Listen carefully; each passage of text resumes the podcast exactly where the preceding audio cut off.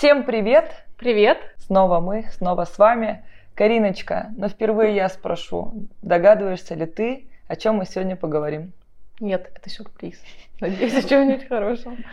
И реально о хорошем, потому что у нас с тобой столько уже выпусков про невротические отношения, про зависимые отношения, где мы разбираем зависимых и контрзависимых. Да и вообще много всего, где стоит задуматься со слезой на глазах.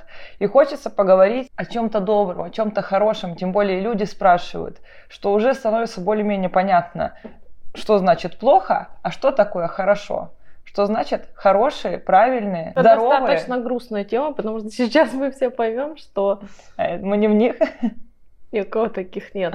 Но... Ни у кого таких нет, но это не значит, что... Нет, у кого-то и есть, у действительно здоровых, счастливых людей такие отношения есть, но это не значит, что, например, у меня нету красивого тела в кубиках и накачанного. Это же не значит, что я не могу к нему стремиться. Я могу, я должна понимать, как это выглядит, чтобы понимать, к чему мне стремиться. Но прежде чем говорить про здоровые отношения, наверное, будет правильнее сказать про... участников этих отношений, ведь в здоровых отношениях способны участвовать только здоровые люди. Да? Кто такой здоровый человек, по твоему мнению? Дай ему какой-то портрет. Ну, кроме того, что ты сделаешь вот так. Вот она я. То есть, кто это? Здоровый человек, он какой? Опиши его. Ну, спокойный. Ну, что, мы двое спокойных в отношениях сидим, получается кислятина. Что там должно быть? Не знаю, человек со здоровой самооценкой. В чем она проявляется? В том, что человек спокоен в своих проявлениях, спокойно реагирует на какие-то проблемы и прочее, ничего не требует от других людей, но знает, что он от них хочет, и таким образом находит себе партнера, наверное, либо готов спокойно какие-то моменты обсуждать. Да, но здоровый человек – это тот человек, который не проявляет эмоций, то есть он или не испытывает эмоций. Нет, спокойный человек – это не бешеный человек, я про это имела в виду, который спокойно относится к жизни в любых ее проявлениях. Смотри, здоровый человек – это человек, прежде всего, зрелый. Это человек, который уже вырос. Угу. Но вырос именно не то, что ему там 48 лет, а то, что он обрел в жизни собственные опоры. Угу. А что мы будем подразумевать под опорами? Ну, в идеале это когда все сферы моей жизни, они обустроены, да? То есть, смотри, у меня есть своя работа, у меня есть свой заработок, у меня есть своя компания друзей, у меня есть свои хобби. Это все мне позволяет не сидеть и не ждать, что вот как бы хотелось, чтобы вот сейчас у меня появился парень, и тогда я начну... вот путешествовать, и тогда я начну жить, и тогда мне будет с кем в кино сходить, и тогда, когда он у меня появится, я тогда начну наряжаться, например, да, то есть я все это делаю, и сама у меня жизнь устроена таким образом, что у меня все это в жизни есть. Самодостаточный человек. То есть самодостаточный человек. И здоровому человеку, чем взрослый отличается от ребенка? Тем, что ребенок, он не способен справиться в этой жизни сам. Ну, логично, смотри, если мне 5 лет, и мне мама с папой сегодня не дали ничего поесть, то есть тупо они были заняты, и мне не дали. Я как ребенок, я себе не способна сама эту еду обеспечить. Ну, я могу яблоко со стола взять, но это все. А если они мне не дали денег, чтобы я пошла в школу и там в столовой смогла себе что-то купить, это значит, что я не куплю себе это. Когда я взрослая, я... тоже нуждаюсь в людях, конечно, потому что мы все социальны, но я способна справиться сама. То есть, если мне голодно, я сама себе делаю поесть. Если мне страшно ночью спать, я включаю свет, смотрю, кто в этой комнате есть, что угодно. Я могу нож положить рядом с собой, там, с подушкой, да, и спать. У меня, конечно, мне было бы спокойнее, если бы кто-то был, но в целом я, как взрослая, способна совладать со всеми препятствиями на своей жизни сама. Вот главное отличие взрослого от ребенка.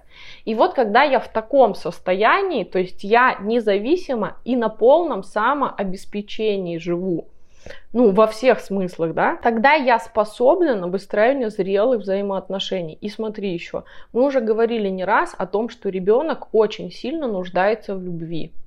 Это, во-первых, ну, как бы условия его роста вообще, да. Взрослый не нуждается так сильно в любви, потому что у него 500 других разных интересов в жизни и разных дел. Поэтому на отношения взрослые я готова, назрелые тогда, когда у меня нет голода к любви. То есть меня в детстве недолюбили, не пожалели, недообнимали. Я это уже как-то с этим сама разобралась. Всех недолюбили в детстве, по большому счету. Я с этим уже как-то сама разобралась. Я работала с психологом.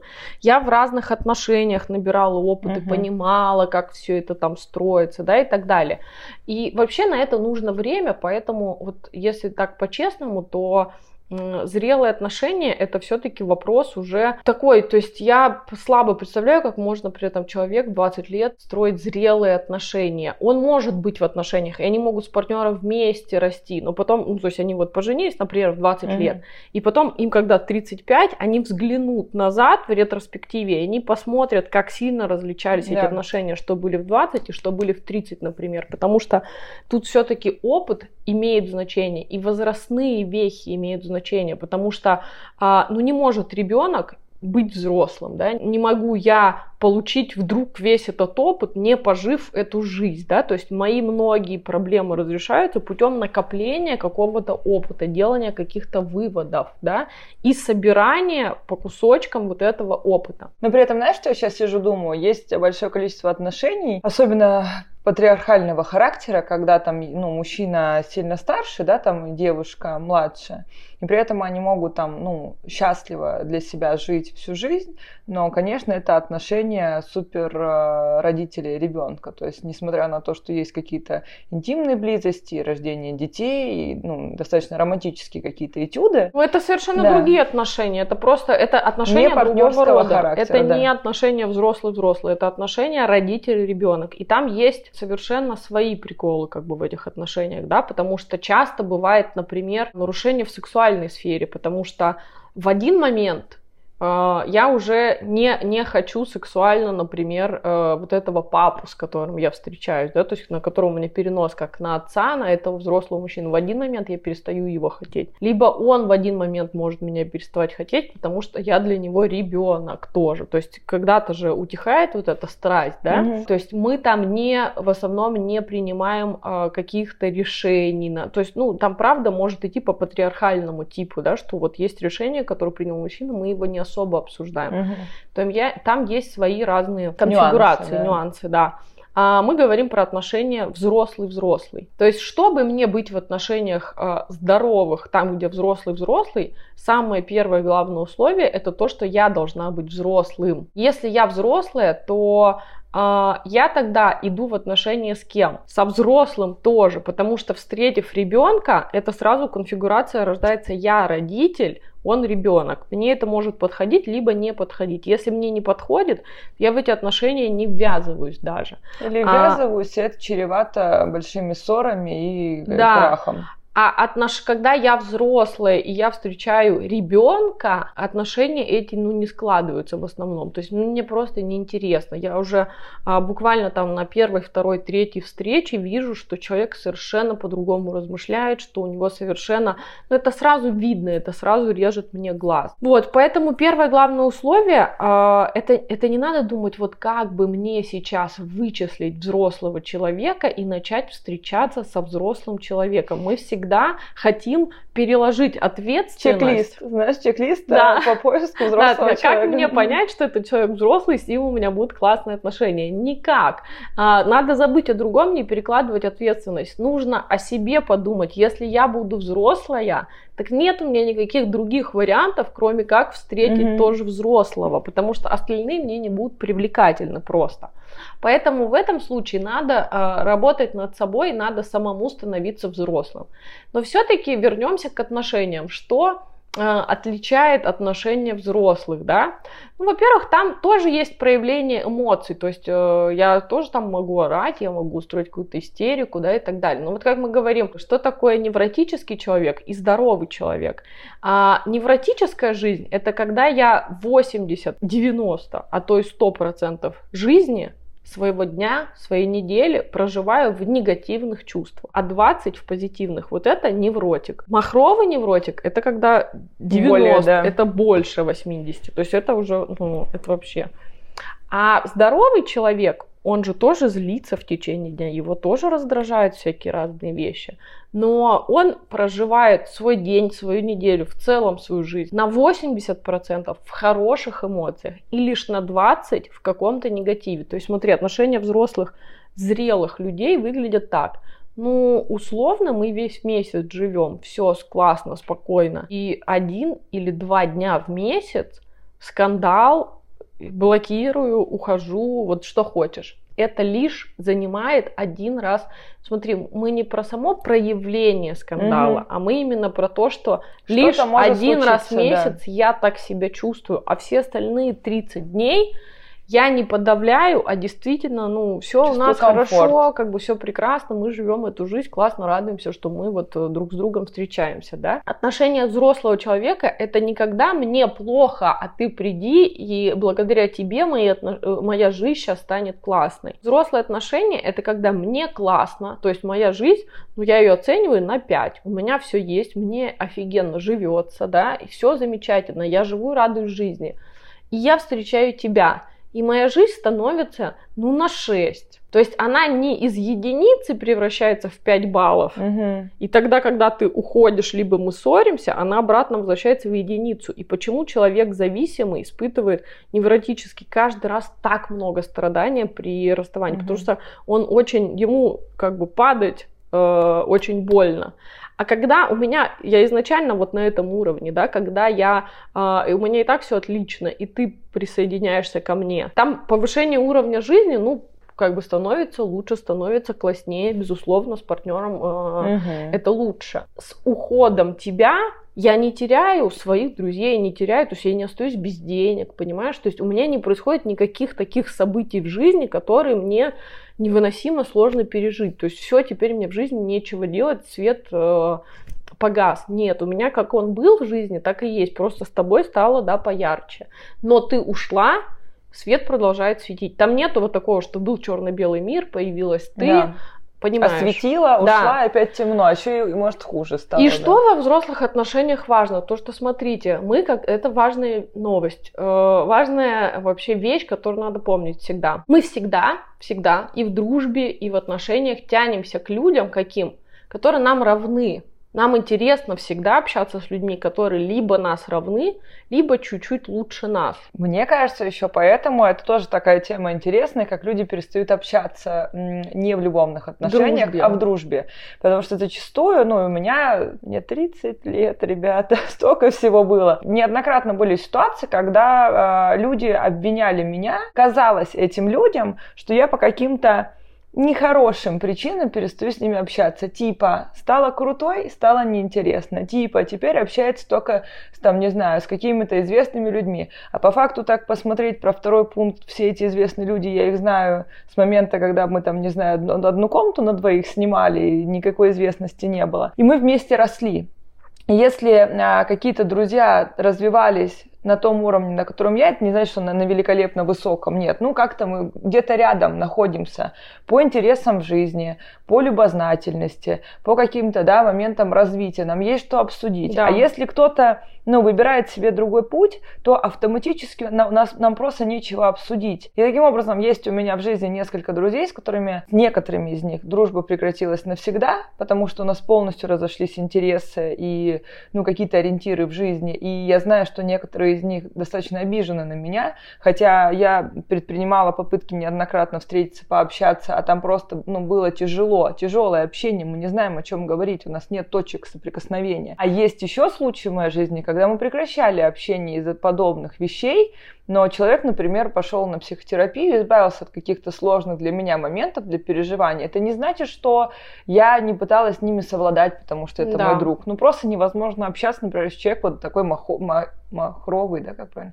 Если человек вот такой махровый невротик. Нет, да? Это правда. Если вы встречаетесь, и человек сидит, ненавижу Москву, ненавижу, ну, да, вот жизнь, почему все так плохо, а ты вообще на другой волне. И это сложно. Не клеится общение, да, общение никаким образом. Клеится, и потому вот... что ты не можешь его тему поддержать, поддержать, а он тебя не понимает, да, ему кажется, что ты какой-то высокомерный, потому что тебе вот все нравится. Да, неадекватный, да? Возможно, даже кажется. И вот с некоторыми, наоборот, возобновляли через время общения, потому что человек как-то над собой поработал, а возможно даже с кем-то я над собой поработал, я же этого тоже со стороны тяжело могу оценить, с кем-то мы тоже там, да, как-то само собой рассасывалось общение, потом само собой складывалось. Идея в чем? Люди и в дружбе, и в отношениях особенно. О чем мы говорим? О том, что люди всегда должны быть на одном уровне, то есть, ну, если я в третьем классе, то мой парень тоже должен быть третьеклассником. Десятиклассник, ну, не хочет встречаться с третьеклассницей, это понятно, да, то есть мне-то хочется, мне нравятся люди круче меня, старше меня и так далее, но десятикласснику это неинтересно. И вот мы встретились, как бы все, мы равны, мы встретились. И в отношениях невротический человек что начинает часто делать? Из-за того, что он так тебя ждал, я так тебя ждала, я так ждала, что вот ты придешь, и наконец-то у нас с тобой будут отношения, наконец-то у нас с тобой будет любовь. Мы начинаем встречаться, и ты каким-то образом где-то начинаешь нарушать мои границы. Угу. Что нормально, это в отношениях всегда есть такая проверка, да? К примеру, ты мне говоришь...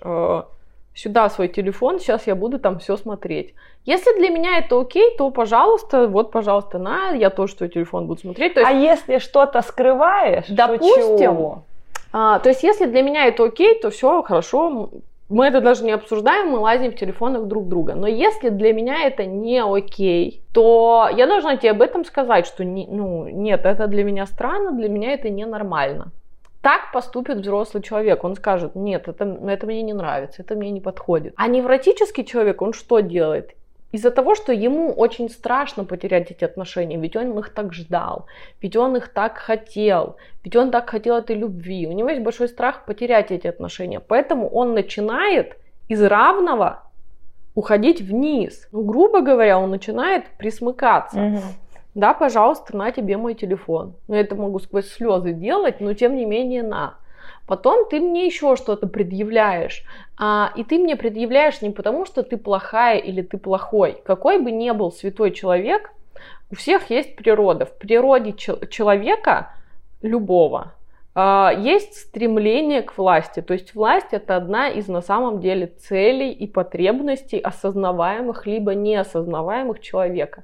Поэтому какой бы я ни была хорошей, если я вижу, что мой партнер готов уходить вниз, я буду его вниз заталкивать все равно. То есть я буду делать так, чтобы он больше уходил вниз. Чтобы этого не делать, мне надо будет очень сильно с собой бороться, потому что это желание, оно как бы такое импульсивное. То есть это мой импульс как просто как человека обычного, как обычного живого человека. Поэтому в здоровых отношениях мне надо помнить, что как бы сильно я там не хотела с тобой быть, есть все-таки какая-то моя зона, которую нельзя давать, я не должна давать себя в обиду. То есть если мы с тобой встречаемся, и ты мне говоришь, ты как здоровый партнер, вот ты здоровый, допустим, но ты тоже можешь что-то вкинуть иногда, ну типа там, а ты что, я не знаю, поправилась, к примеру, как-то, каким-то вот таким некрасивым способом, чтобы меня обидеть. Я не должна уходить вниз в этом случае, а я...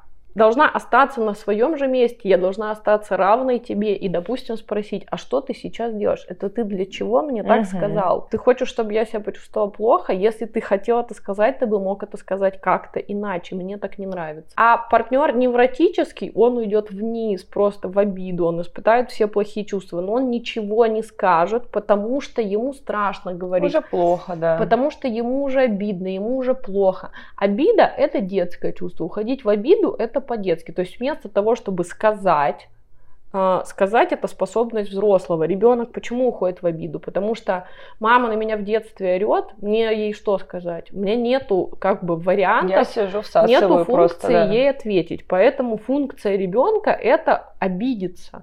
У меня, как у взрослого, есть функция ответить. У меня я могу. Это диалог взрослый, да. Вот, поэтому я, как взрослый, должна использовать свои все способности взрослого и говорить об этом. Потому что если я буду уходить ради ценности этих отношений, я буду спускаться вниз и вниз и вниз, а вот теперь давайте подумаем, хочет ли кто-то вот тут, кто встречаться с тем, кто внизу.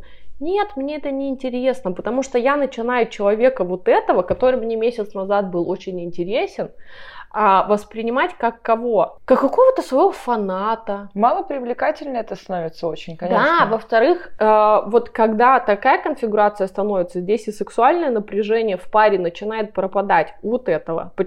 У этого очень, наоборот, оно растет. Почему? Потому что когда я смотрю на человека снизу вверх, ну это как, ну типа... Я должна, я хочу, вот я хочу постоянно секс с этим человеком. Почему? Потому что это кто-то для меня вау. То есть он стоит сверху меня. Он кто-то очень желанный. Он не просто мой партнер, а он кто-то, кто как будто бы снизошел для меня. Mm-hmm. То есть он светится для меня как солнце какое-то, да, то есть он для меня очень важная фигура. А это не просто мой партнер, равный мне, а кто-то сверху на меня как смотрит, ну, могу с ней зайти, да, там что-то, но как бы желание здесь пропадает. И тогда начинается что? У этого начинается, тут-то место свободно, я же внизу, у этого начинается, он начинает по сторонам смотреть, этот партнер. Почему? Потому что, ну, у него автоматически включается не поиск, то есть я не говорю, что он начинает искать себе нового партнера, ну не так, нет. Хотя может и начать. Ну это на каком-то естественном, да, наверное, что моменте. Просто я начинаю там смотреть. Даже не смотреть, наверное, как я это чувствую. Привлекать люди. Просто, да, просто вокруг люди становятся более привлекательными. Когда ты влюблен, допустим, да, хоть какие там, не знаю, экстра красивые люди, экстра интересные люди вокруг тебя, ты можешь их оценить, что они клевые, но тебе не возникает, когда человек одинок, допустим, этой эмоции, что прикольный там, может быть, пообщаться. Когда ты влюблен в другого человека, когда у тебя интерес с другим человеком, когда ты, ну, теряешь интерес в этом человеке, у тебя автоматически как-то поле тоже становится привлекательным вокруг. Ты уже по-другому видишь других людей. Да, конечно. И это касается всего. То есть мы же можем разойтись и по уровню какого-то своего... То есть мы не говорим о том, что все должны одинаково зарабатывать, все должны одинаково быть одинаково умными и учеными. Нет. Но нам всегда должно быть что обсудить. Мы же это и с друзьями замечаем, когда у нас расходятся интересы. То есть я хочу обсуждать Петю с Васей, а ты хочешь обсуждать какие-то проекты. У нас уже разговор не клеится. В отношениях же то же самое, только там это острее видно, потому что мы вместе живем, потому что мы больше вместе времени проводим, чем там я провожу с друзьями, да. То есть, когда я хочу обсудить условно, например, там ноготочки и борщ, а ты хочешь обсудить какие-то... Одно другому не мешает. Можно быть, не знаю, экстраобразованными людьми и все равно хотеть обсуждать ноготочки. Просто нет, будет это... занимать какой-то процент, да, вот, диалога. Не все время, да. То есть, когда моей единственной темой является там вот что-то вот такое как домашнее. Как обработать фотки для Инстаграма. То есть, у тебя потребность поговорить о чем-то другом есть. Это значит, что мы разошлись в этом смысле. И ты опять же начнешь поисковую активность, а с кем бы мне это обсудить? И ты можешь найти для этого подруг, а можешь найти и друзей мужчин для этого, которые потом в конечном счете могут тебя как-то заволновать, заинтересовать и так далее. Да. То есть партнеры, в чем заключается взрослое партнерство? В том, что это люди, они могут быть вообще из разных сфер, из чего хочешь. Но это единомышленники, то есть они плюс-минус развиваются равно друг другу. И поэтому им друг с другом интересно. И вообще взрослые партнеры, да, зрелые, это вообще вот есть такое понятие, когда power couple. То есть это когда пара друг друга дополняет. То есть я становлюсь лучше с тобой, а ты становишься лучше со мной. То есть на вопрос, эти отношения меня усиливают или ослабляют, я 100% себе отвечаю, они меня усиливают. Да, там есть что-то, что мне не нравится, да, там есть какие-то скандалы тоже. Но ни одних отношений нет, чтобы там люди просто вот 100% времени, ну, конечно, душа как душа, роботы, да, особенно сели. Если это продолжается большое количество лет, эти отношения, там всегда будут какие-то кризисные периоды, возможно, у одного там, не знаю, будет какая-то трагедия в семье, или неполадки с работы, или вопрос какие-то там душевные мучения, как жить и кто я в этом мире, и все равно приходится переживать многие разные моменты, но тем не менее, если смотреть в моменте и посмотреть, ну, как бы в общем, то вопрос, да, должен быть усиливает. То есть, конечно, да, потому что, смотри, когда у меня нету вот этого невротического волнения каждый день, а вдруг мы сегодня расстанемся, а вдруг ты сегодня уйдешь от меня, а вдруг ты решишь сегодня сбежать. Вот это невротическое волнение ежедневное. в отношениях. У меня же вот эта вся как бы энергия, которая уходит на тревогу, я ее могу отправить в свою работу, в свои проекты, в детей своих, во что хочешь. То есть я не трачу время, потому что у меня наоборот в отношениях это безопасная моя зона. То есть все хорошо, я на эту тему не переживаю, у меня наоборот есть уверенность, что если у меня какая-то из других зон провалится, то в отношениях я найду поддержку. Но это так же, как мы про друзей думаем на самом деле. Я не сижу, не размышляю насчет своей дружбы. Я знаю, что если у меня где-то что-то не получится, я, если что, пойду к тебе домой жить. У меня просто есть это знание, и оно меня делает сильнее, потому что мне теперь не страшно ввязываться в какие-то не там... Не страшны неудачи в каких-то своих личных моментах. Вот. Да, то есть это какая-то зона безопасности. Вот, да. А когда отношения — это как раз-таки зона опасности, все мое внимание утекает туда. Понятно, что на работе я сижу, моя продуктивность там равняется 1 из 10. Пример, там, не знаю, ты заехала к молодому человеку, и он такой странный, у вас такие качели, вы вроде то в страсти, то он говорит, чемоданы собрала, ушла. Ну ты как уже работать будешь, либо заниматься хобби? Ну, конечно, на работу... Ты уже будешь просто на работе будешь бояться уже, ты будешь там уже не так выступать активно с какими-то своими идеями, потому что ты понимаешь, что в любой момент ты с чемоданами в подъезде сидишь. Уже из работы нелюбимой не уволиться, потому что тут хоть постоянные деньги, уже не рискнуть, не попробовать свою какую-то профессию мечты, потому что у тебя и тут небезопасно, и тут еще делать себе небезопасно. Жизнь — это и так большое количество всяких разных стрессов на самом деле. Если мы будем думать с точки зрения логики, то закономерный вопрос, зачем мне еще в отношениях-то столько стресса испытывать, если есть отношения другого рода, там, где можно, они действительно есть, это не сказка, не выдумка, там, где можно себя чувствовать безопасно 80% времени из 100, а не наоборот, да? Поэтому вот, во взрослых отношениях, во-первых, я себя чувствую лучше, я чувствую себя сильнее, я чувствую себя намного более способной. Невротические отношения переживаются очень тревожно, они переживаются как высасывание сил постоянное, как постоянное нахождение в стрессе, и часто они переживаются вот как бы их многие описывают, как вот типа как будто я застрял в болоте. Многие люди вот говорят это слово, такую метафору, болото. Так переживаются невротические отношения, так они ощущаются, потому что там я погряз, ничего хорошего, я иду ко дну как будто бы. Ты знаешь, мы вот обсуждаем, что, допустим, если ты находишься в таких отношениях, то нужно помнить, что есть другие отношения, зачем выбирать эти. Но также вот под нашими прошлыми выпусками, где мы затрагиваем там разного характера, да, некомфортные отношения с некомфортными людьми и прочее, есть вопросы, в том числе в... зависимых отношениях. Могут ли такие отношения, например, где есть зависимый, контрзависимый, перерасти в какие-то здоровые отношения? Да, могут. Например, вы, опять же, можете взять на примере дружбы. И вы вспомните вашу дружбу. Условно, например, вот мы дружим с 1 класса. Мы вспомним дружбу в 1 классе. Наверняка она выглядела по-другому. Наверняка мы ходили, дура, а ты идиотка. Вот так.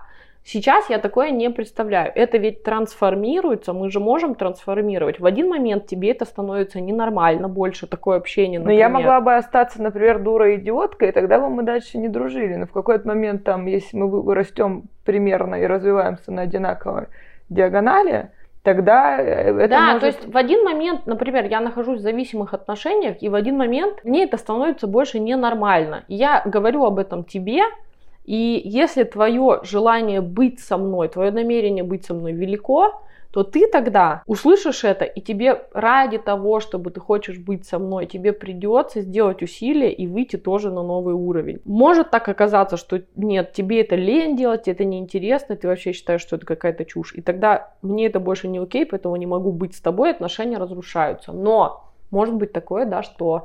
Обычно один партнер начинает меняться, и второй, если его любит и хочет быть с ним, ему как бы приходится тоже поменяться. Но может такое и быть, что ему комфортно в своем вот состоянии настолько, что он готов тебя потерять и остаться в своей зоне. Он даже не поймет претензии, возможно, твои. Он даже не поймет, да, претензий. Тогда отношения разваливаются, потому что вот мы с тобой третьеклассники, я зависимый, ты контрзависимый. По каким-то обстоятельствам я начала заниматься с психологом, я там что-то осознала, что угодно. Я почему-то перешла в 5 класс.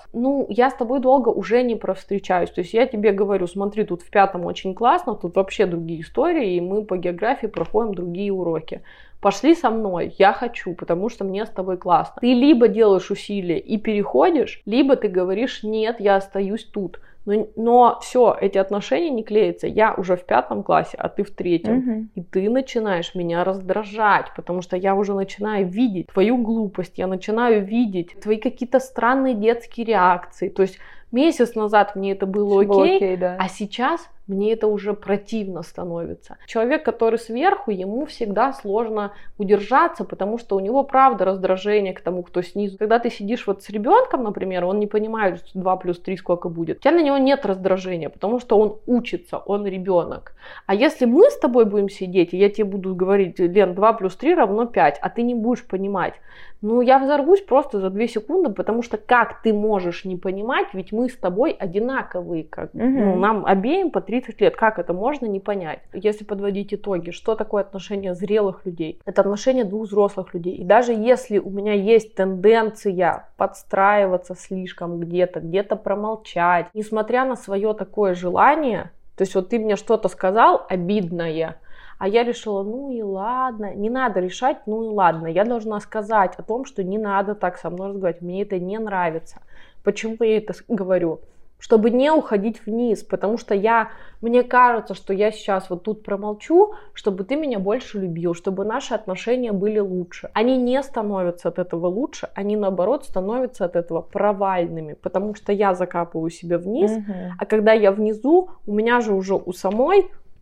Вообще самооценка у меня уже совершенно падает, то есть я не верю в себя уже, я уже действительно начинаю думать, что спасибо тебе, что ты со мной встречаешься. И таким образом я изначально из нормальных отношений своим каким-то молчанием и присмыканием делаю отношения какого рода? Где ты уже становишься тираном, да. А я становлюсь жертвой, хотя изначально... Такого не было. Изначально мы встретились на равных позициях. Чтобы мне быть во взрослых отношениях, мне прежде всего нужно работать над собой и не заниматься так, сейчас как бы мне найти взрослого партнера. Если я буду взрослой, тогда я взрослого и встречу. Поэтому здесь нужно работать над собой, утолять свой голод, вот этот, свое ожидание отношений, вот хоть бы меня кто-то полюбил.